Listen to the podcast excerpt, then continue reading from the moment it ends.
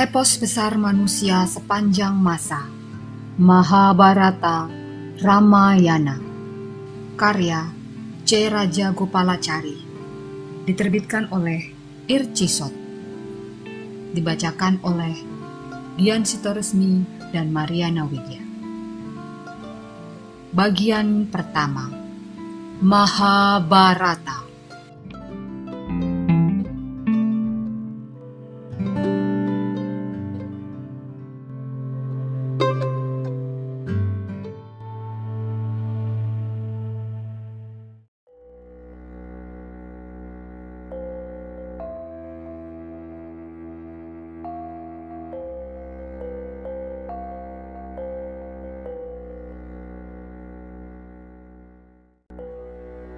Bab 19 Jara Sanda Pandawa memerintah Indra Prasta dengan segala kebesaran. Orang-orang yang ada di sekitar Yudhistira mendesaknya untuk mengadakan upacara Raja Suya dan mengambil gelar Maharaja. Tampak jelas bahwa bahkan zaman dulu penjajahan merupakan daya tarik yang sulit ditolak.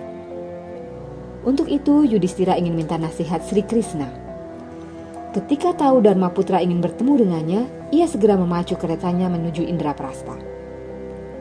Kata Yudhistira, Saudara-saudara dan para penasihatku mendesakku untuk melaksanakan upacara Raja Suya.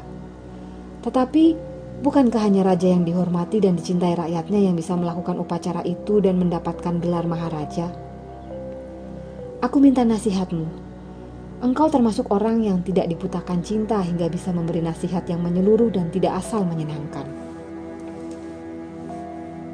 Krishna menjawab, "Itu benar. Itulah alasan mengapa engkau tidak bisa menjadi maharaja sementara Jarasanda, Raja Magadha yang sakti mandraguna masih hidup dan belum terkalahkan. Ia telah menaklukkan banyak raja dan menawan mereka." Semua satria termasuk si Supala yang disegani takut pada kedikdayaan dan tunduk padanya. Apakah engkau sudah mendengar tentang Kamsa, putra Ugrasena? Setelah ia menjadi menantu dan sekutu Jarasanda, aku dan rakyatku menyerang Jarasanda. Setelah berperang secara terus-menerus selama tiga tahun, kami harus mengaku kalah dan terpaksa meninggalkan Madura, pindah ke Dwaraka di barat. Di sana kami membangun ibu kota baru dan sekarang kami hidup damai dan sejahtera.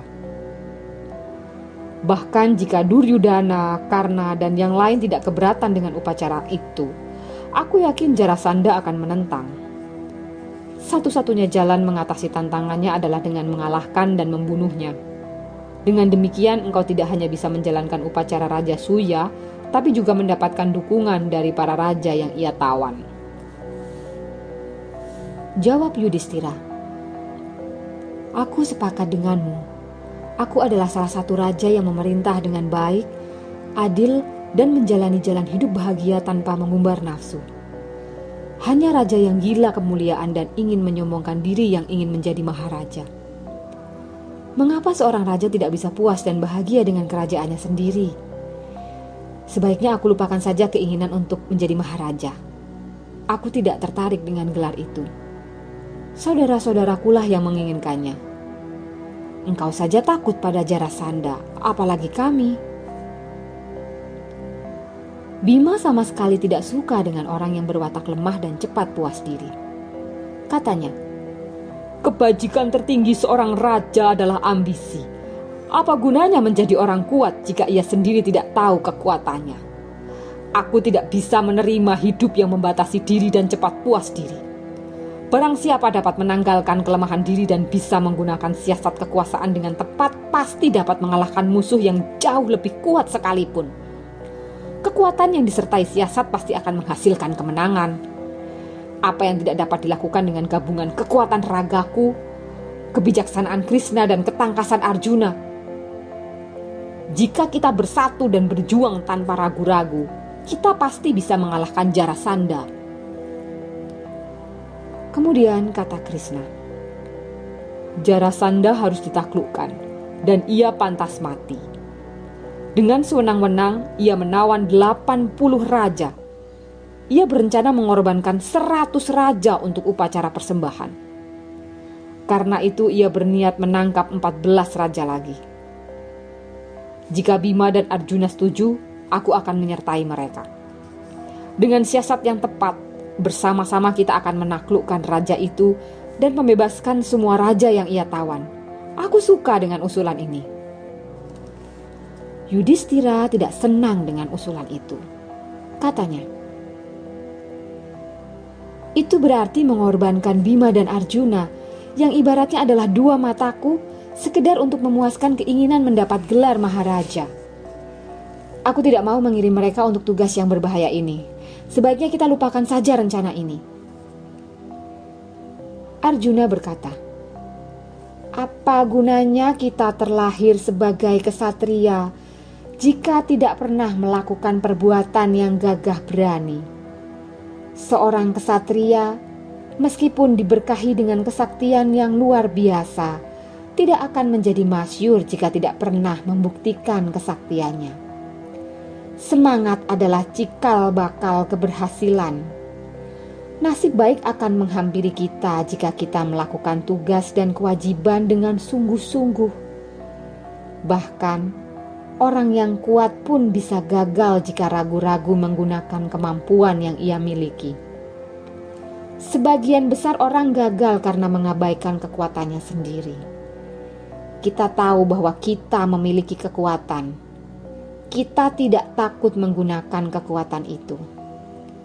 Kenapa engkau berpikir bahwa kita tidak bisa melakukannya? Kelak, ketika sudah tua, akan tiba waktunya untuk mengenakan jubah suci, bertapa di hutan, berpuasa, dan menghabiskan sisa hidup untuk menebus dosa. Sekarang, kita harus menjalani kehidupan yang berat dan melakukan tindakan-tindakan perwira sesuai dengan tradisi keluarga kita. Krishna sangat senang mendengar kata-kata Arjuna. Katanya, "Apalagi yang bisa dikatakan Arjuna?" putra Kunti dan keturunan Wangsa Barata. Semua akan mati, tak peduli apakah ia seorang pahlawan atau pengecut. Tetapi tugas paling utama seorang ksatria adalah mengabdi pada bangsa dan keyakinannya, menaklukkan musuh dalam perang demi kebenaran. Pada akhirnya, Yudhistira bisa menerima pendapat mereka bahwa menaklukkan Jarasanda merupakan kewajiban ksatria.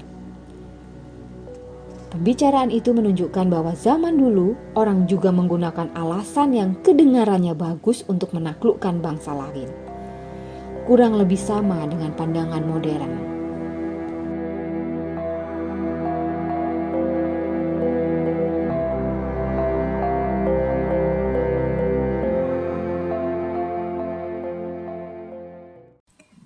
Dengarkan kisah selanjutnya di episode berikutnya.